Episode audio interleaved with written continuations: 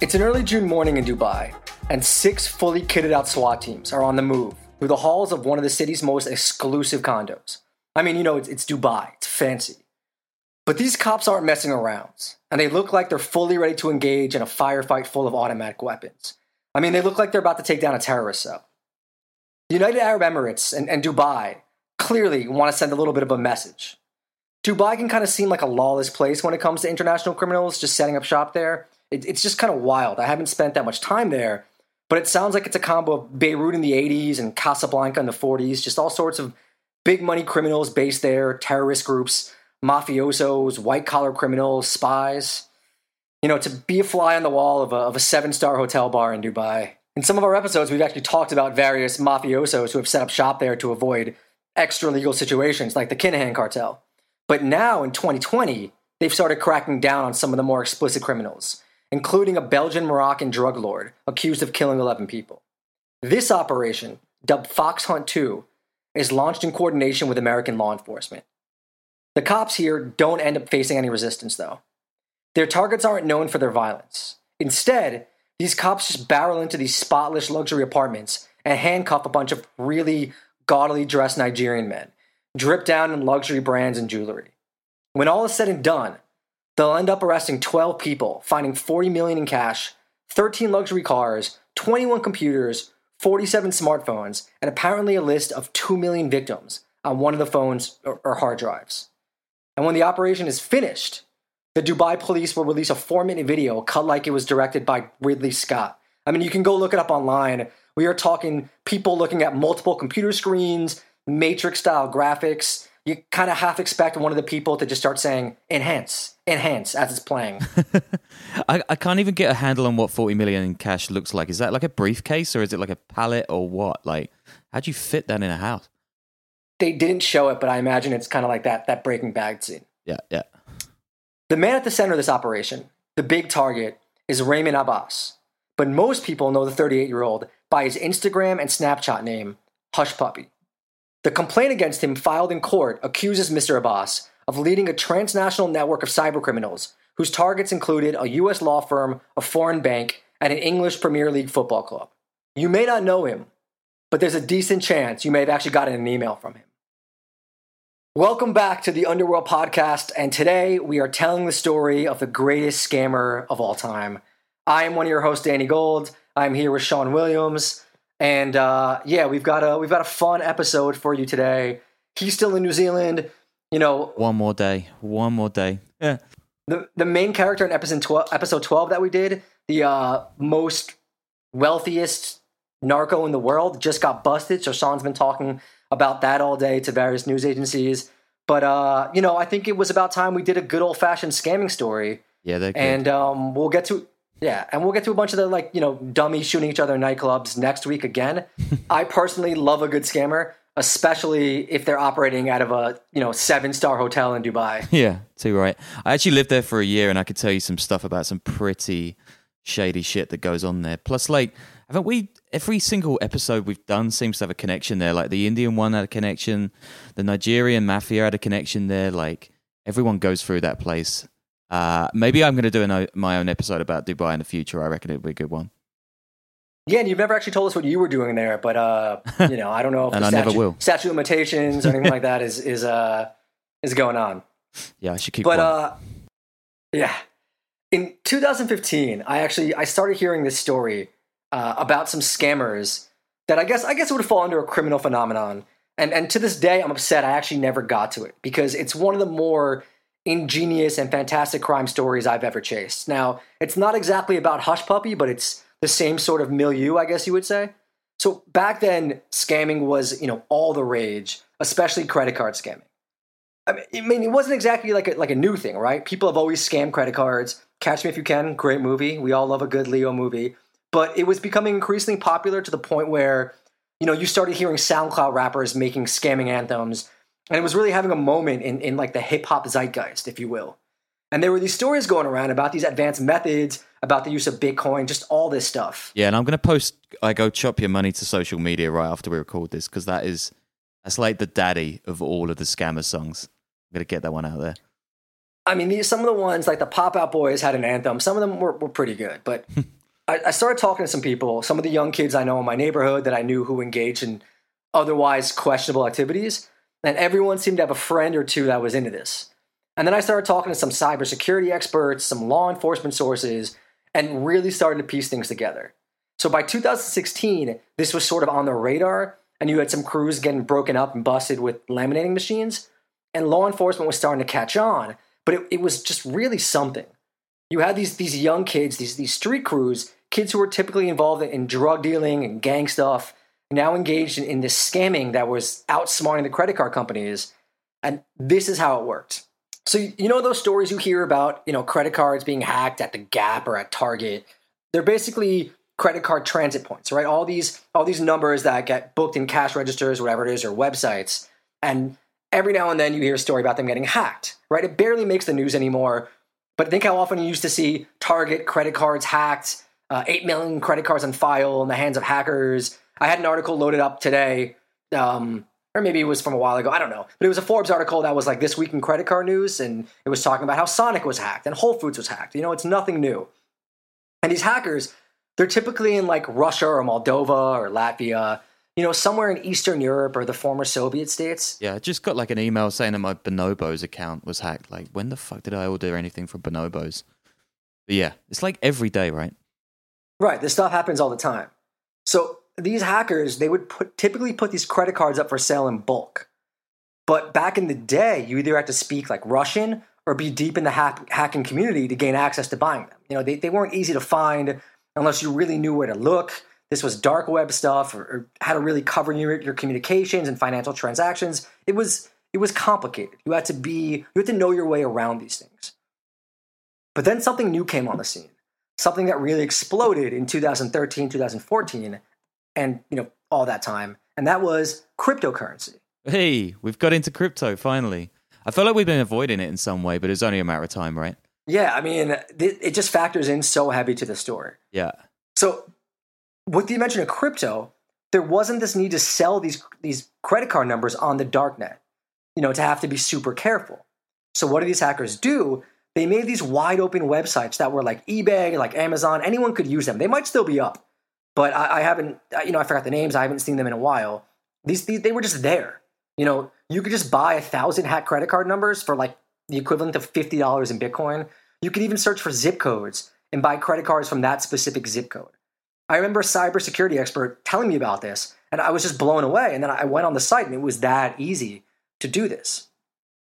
So these young street crews in New York, like the kind that would usually be out low level gangbanging or selling drugs to get by, they wised up to it. And they started using Bitcoin to buy thousands of credit cards, test them out, then use their own printing or laminating machines to make the cards.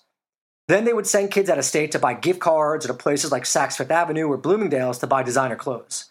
And you know, some of them would wear designer clothes, some of them would sell them, or they would sell the gift cards or whatever else, and, and they were making tons of money. And you know, why not, right?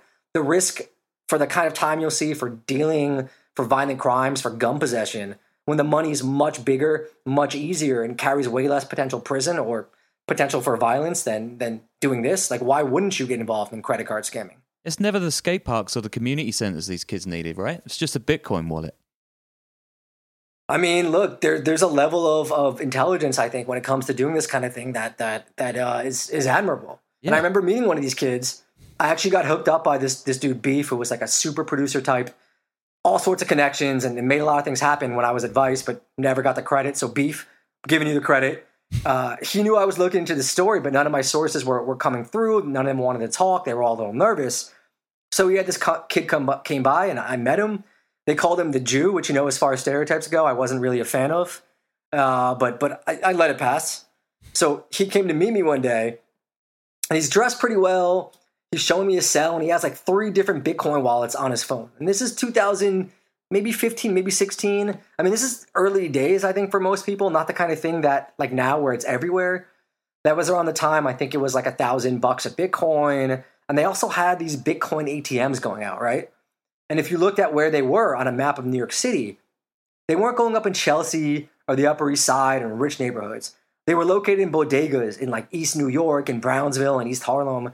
These are much poor neighborhoods, unfortunately, you know, high crime areas, areas where these little sets and gangs operate out of. I had a detective tell me that some crews were like literally getting into beef over claiming Bitcoin ATMs as their territory. Like they were having shootouts over it. You know, sometimes I like to think that some of these kids held on to their Bitcoin. I think, like I said, it was going for like a thousand dollars back then, and they just got like unfathomably rich. But uh, who knows? I had a friend who was selling kratom back then, like a ton of kratom.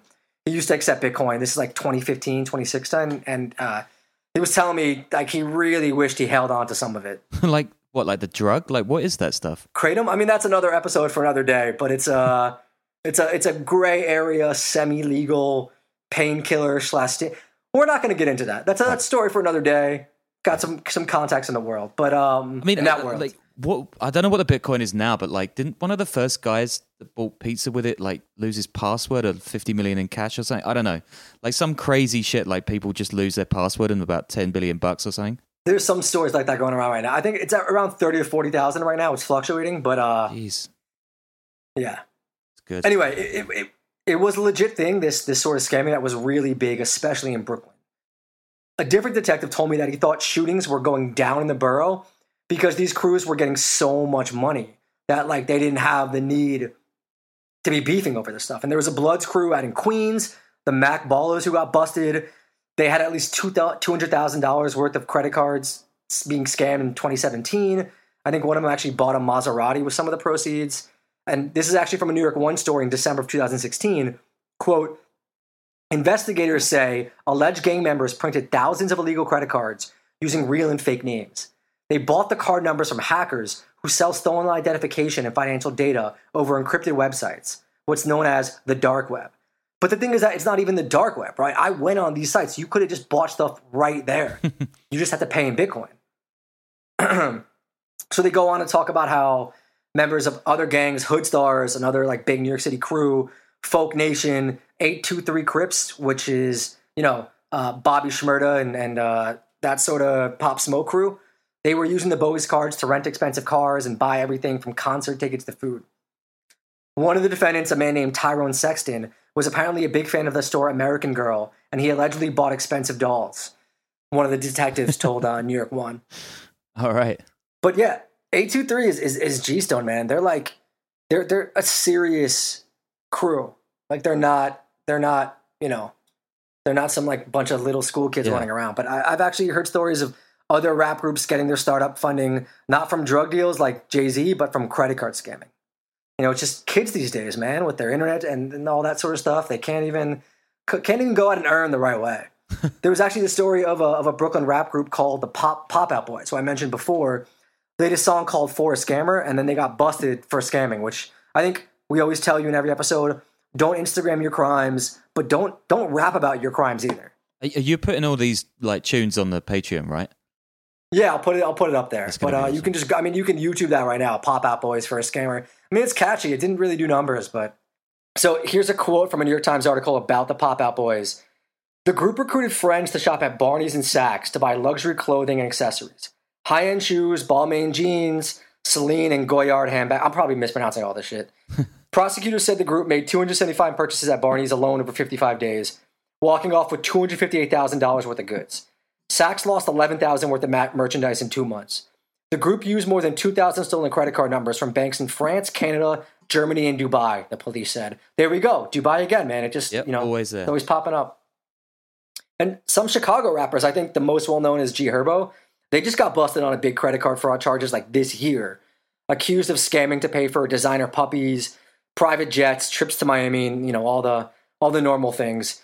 Authorities say that G Herbo and, and some others they use text messages, social media messages, and emails to share the account information taken from dark websites in order to bankroll a lavish lifestyle. So yeah, dark websites. They don't really get into what how exactly they were doing it, but I think it kind of refers to like the same sort of scheme. Yeah, I mean, guys, if you do get hold of scam cards, don't buy designer dogs. Just invest in real estate. Come on. Yeah, real estate. I mean, liquor stores, Yeah. uh, laundromats. Like that's really come That's on, the game. like like, Come like on. plan plan for your future. I'm not saying you got to get mutual funds here, but like do something. Anyway, I, I never got to do that story because I parted ways with Vice uh, soon after due to um, you know one of the new greasy scumbags in charge. But a colleague who I told that I was working on that story stole it from me and did a half-ass version on it. But you know that's that's how it goes. I mean, you know, the listeners want to know more about this, right? Like they can they can look up the Vice credit card story. I mean, like it's out there. You know, Right. have a have a look. Tell, tell me if you think it's better than what I just talked about and could have whatever. uh, we'll we'll we'll we'll keep going here. So we are here to talk about the greatest scammer of all time. Though to be honest, I think Adam Neumann might actually hold that title, even though somehow he did it legally. Elizabeth Holmes had a nice run, you know she got caught. And that Malaysian guy, how do you how do you say his name? You did something on him, right? Joe Joe Low. Joe yeah, Low? yeah. Joe Joe Low, I think the one Something MDB guy. yeah. yeah, yeah. Yeah, he might be in the running, but they are not our subjects. When we say we are talking about the greatest scammer in the world, we are talking about the billionaire Gucci master himself, Raymond Abbas, otherwise known as Hushpuppi, who email scammed his way to hundreds of millions of dollars in only a few short years. Our story begins in Dubai. I kind of already told you how it ends in Dubai, but that is where Mr. Hushpuppi and his crew, that's where they were, you know, concentrating their work. That's where they were brought down. And uh, I don't know, maybe the Dubai police just saw him as a soft target that wouldn't ruffle any feathers. But yeah, they promptly nabbed him. They shipped him off to the U.S. to stand trial for some scams he ran on people and companies based in, based here. Which you know, you'll see as we get into Mr. Hushpuppi. He broke some of the most cardinal rules of the Underworld podcast, which is one: don't Instagram your your your crimes or your fancy lifestyle if you're earning that lifestyle off of crimes. Don't send unencrypted text messages to your giant criminal organizations detailing all of your crimes and, and you know how they're working and don't target people in the US because that will put you on the radar and they will go after you and they won't stop until they bring you back here and you're sitting in a federal prison cell somewhere. That's 101. Yeah, that is like Underworld Podcast 101. If you gain nothing else from this podcast, Please take this away. Those those three rules right there. If you're doing crimes, don't Instagram them or don't Instagram stuff that leads people to believe that you're earning your money illegally. Don't send unencrypted texts detailing the crimes that you're that you're doing.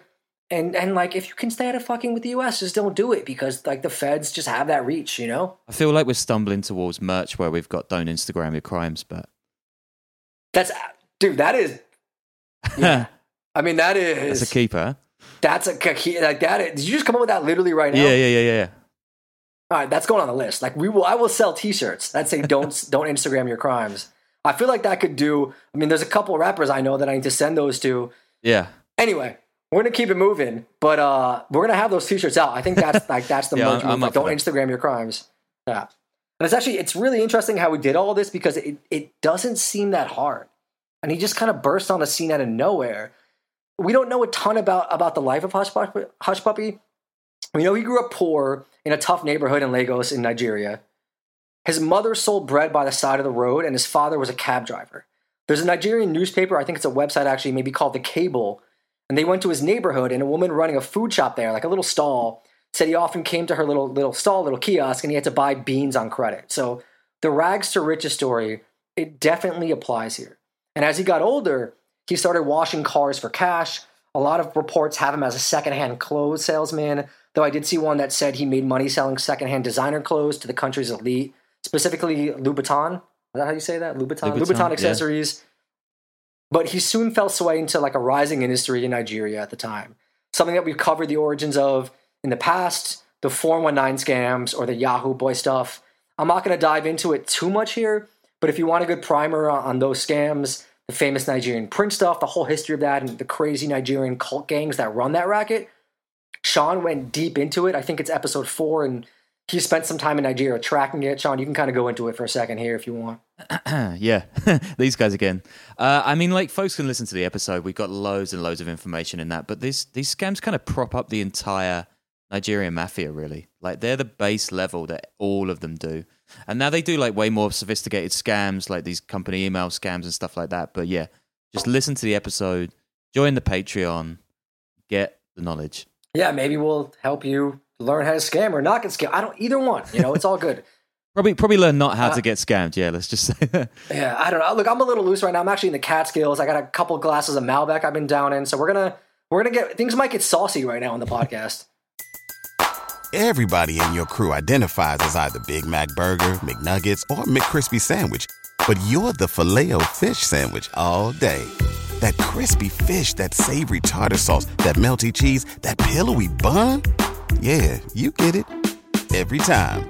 And if you love the filet of fish, right now you can catch two of the classics you love for just $6. Limited time only. Price and participation may vary. Cannot be combined with any other offer. Single item at regular price. Ba da ba ba ba. I'm fully behind it. Hushpuppi himself, he started off doing the Yahoo Boy scams, you know, the typical ones that we've talked about, the war vet lover, whatever it is. But apparently he learned about the bigger deal stuff after a trip to South Africa. He soon made his first big score. He even Instagrammed the gold Rolexes he bought with the money. And then he moves to Malaysia, where he continues running these scams, but it looks like he didn't really hit the big time until a few years later when he relocates to Dubai. And in Dubai, his star really rises. From a Nigerian website, This Day Live, this is a quote For many Nigerian socialites, politicians, and celebrities, Hushpuppi was the go to guy to explore and enjoy optimally the Dubai nightlife. Whenever Hushpuppi went to the club, whether in Lagos or Dubai or anywhere in the world, he made it rain with expensive champagnes and cognacs, and he usually had for company some of the finest species of the woman folk flown from all over the world. These are their words, not mine. I'm just saying it right now. Of a truth, he came to national consciousness when he blew $30,000 on drinks at the popular Quilox nightclub owned by Shina Peller, now a member of the House of Representatives. He became the toast of high society and top society ladies and celebrities therefrom. Was this article written by a scammer? no, it was written. I mean, I, it might be translated from like the Nigerian sort of pidgin English, but either way, uh, you get the idea. It's great. Right? Through the power of spending lavishly on Instagram, where he soon had 2.5 million followers, this guy basically made himself into an international superstar celebrity.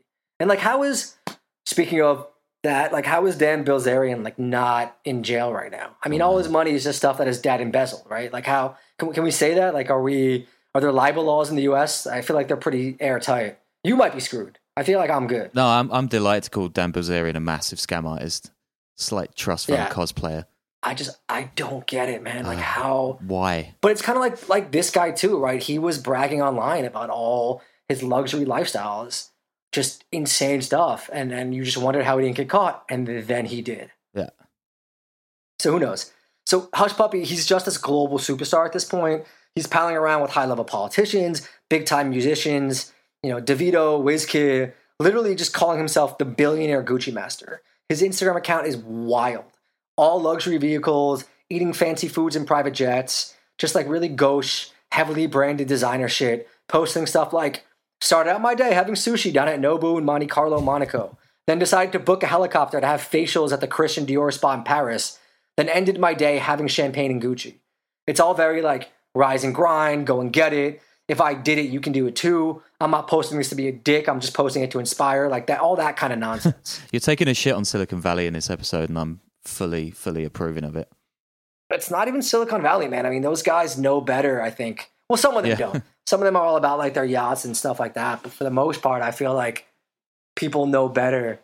I mean, there's guys who get their whole MO is doing stuff like this, but Yeah, if you're doing it illegally, it's just it's just not it's not wise. it's not. So he also pissed off a lot of his fellow Nigerians because they saw him as someone who gave the country a bad rap, who just set a terrible example for young people, both because of the consumerism and just the general shadiness.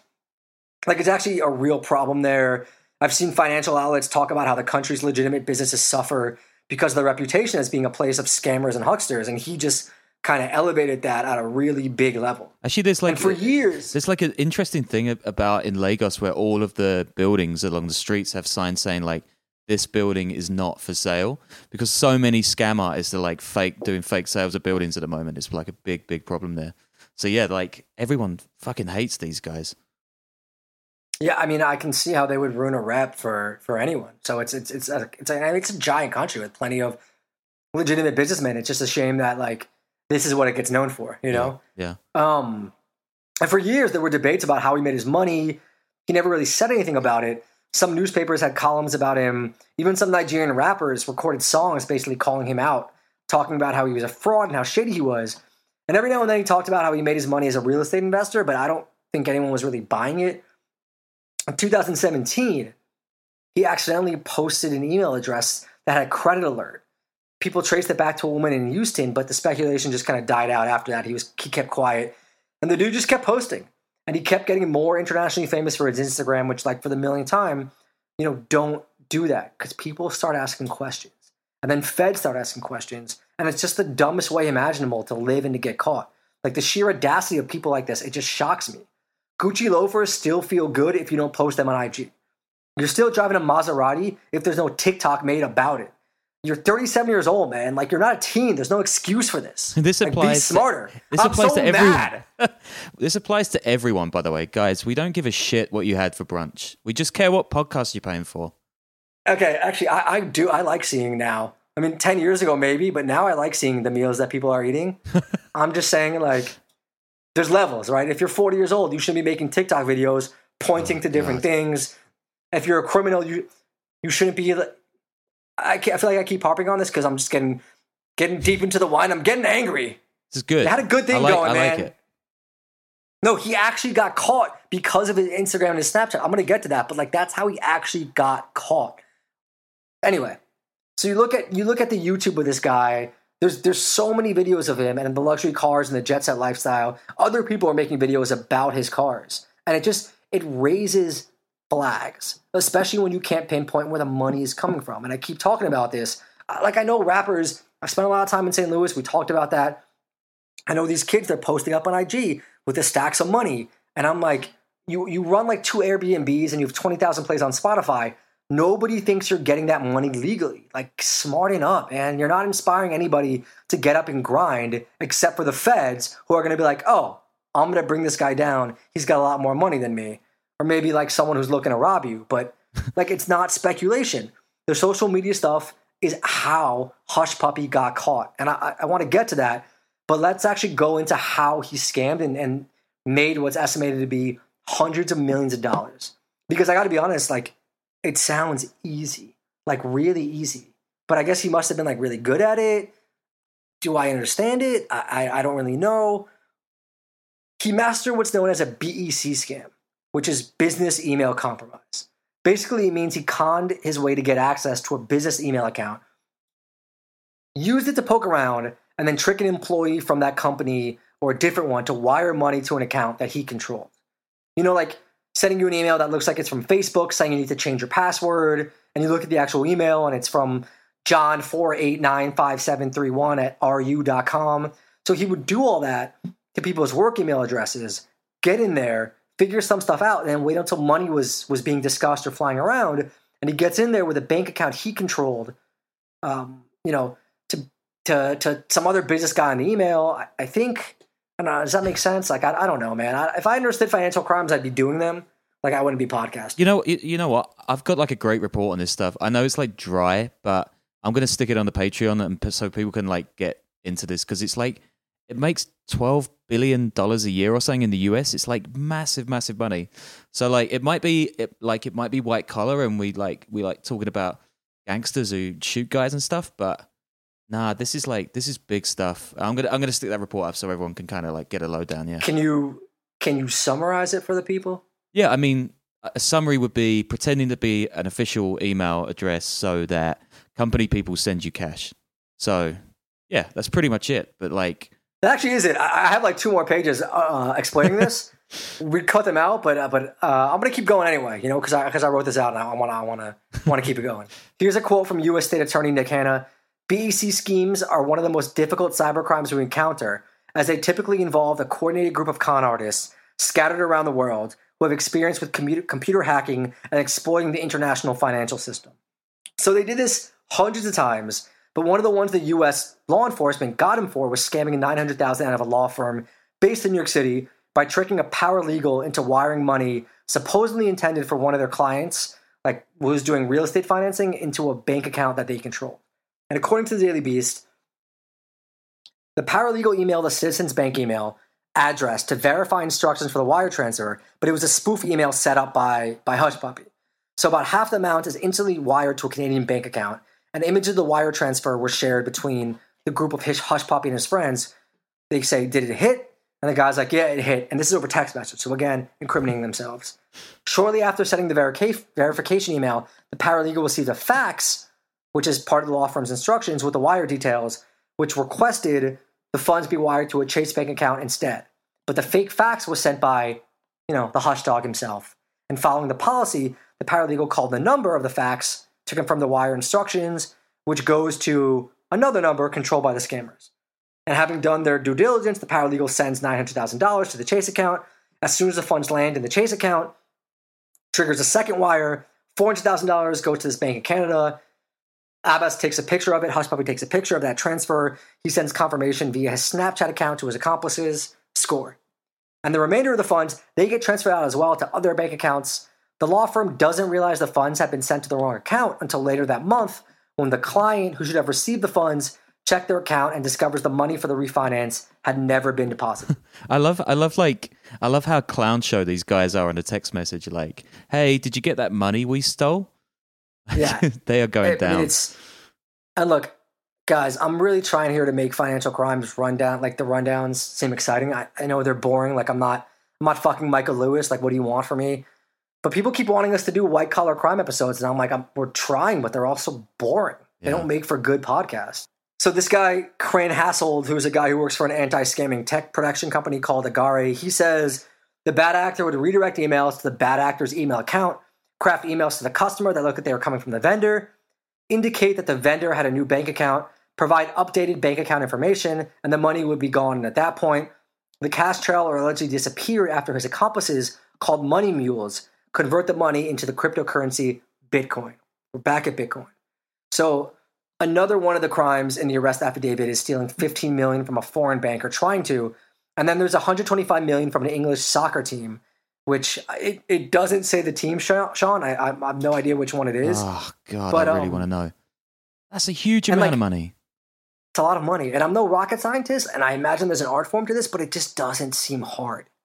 Like they really just create email addresses that are letters off from like ones that legit law firms or businesses use, and then just trick people into sending money to bank accounts that the criminals control. Like that's it. Yeah. And the bank accounts where the money's stolen from, they're operated by low level conspirators. Those are the money mules. They then convert that money from the bank account into Bitcoin, and they send the Bitcoin to Bitcoin wallets that are controlled by Hushpuppi and the other higher ups. Does that make sense? Yeah, it's just like a switch and bait. It's just so simple. Yeah, but I, I guess like this dude was really good at it.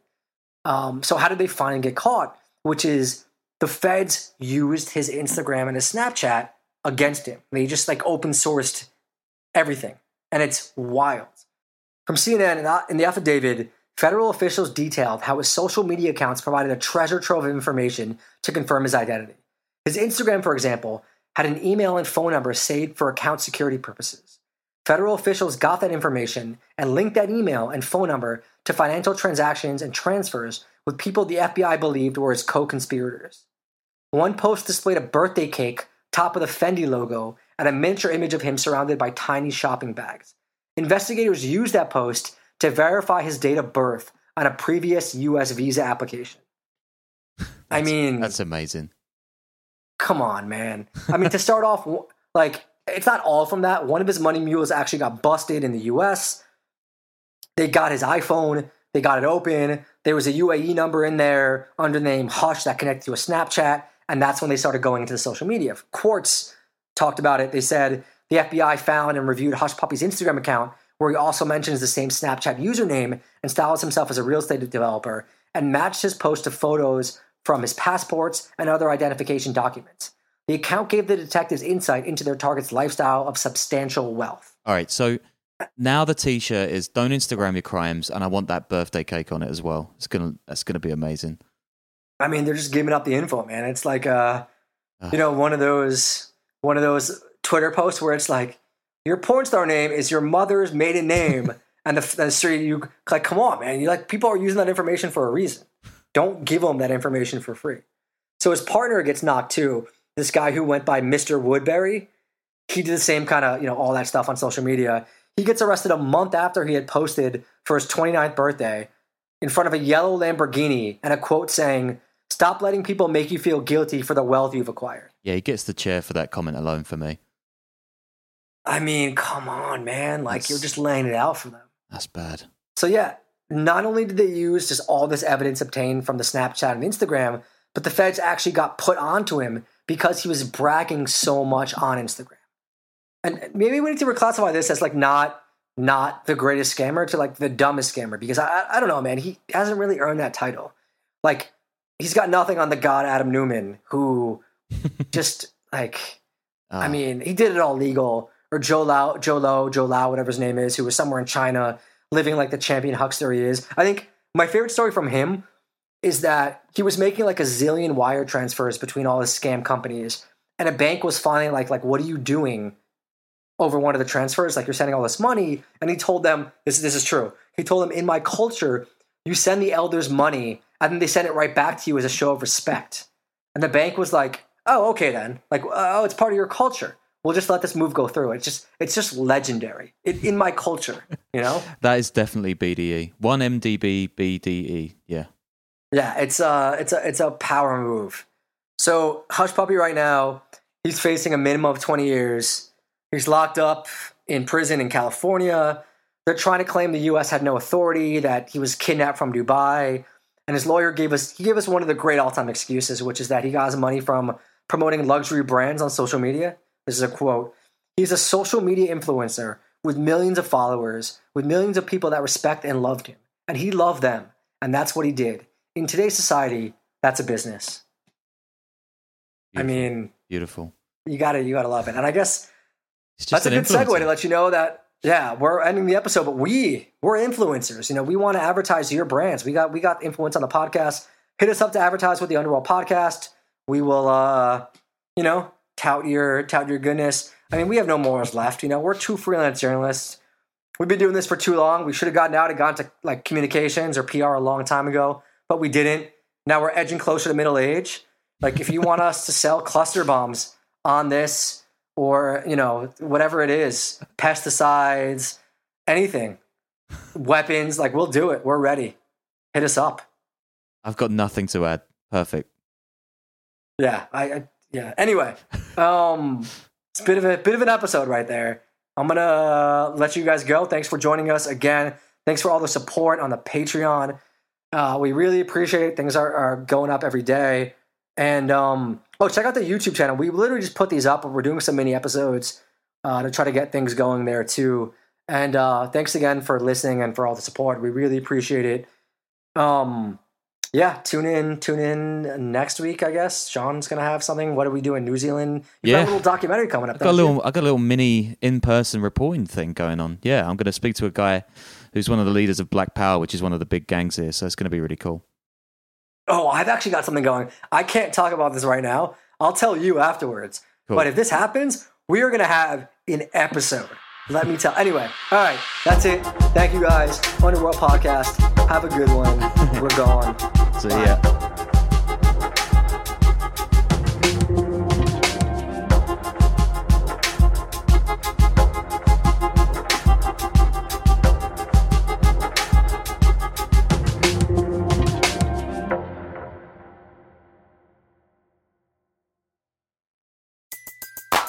Everybody in your crew identifies as either Big Mac Burger, McNuggets, or McCrispy Sandwich. But you're the filet fish Sandwich all day. That crispy fish, that savory tartar sauce, that melty cheese, that pillowy bun. Yeah, you get it. Every time. And if you love the filet of fish, right now you can catch two of the classics you love for just $6. Limited time only. Price and participation may vary. Cannot be combined with any other offer. Single item at regular price. Ba-da-ba-ba-ba.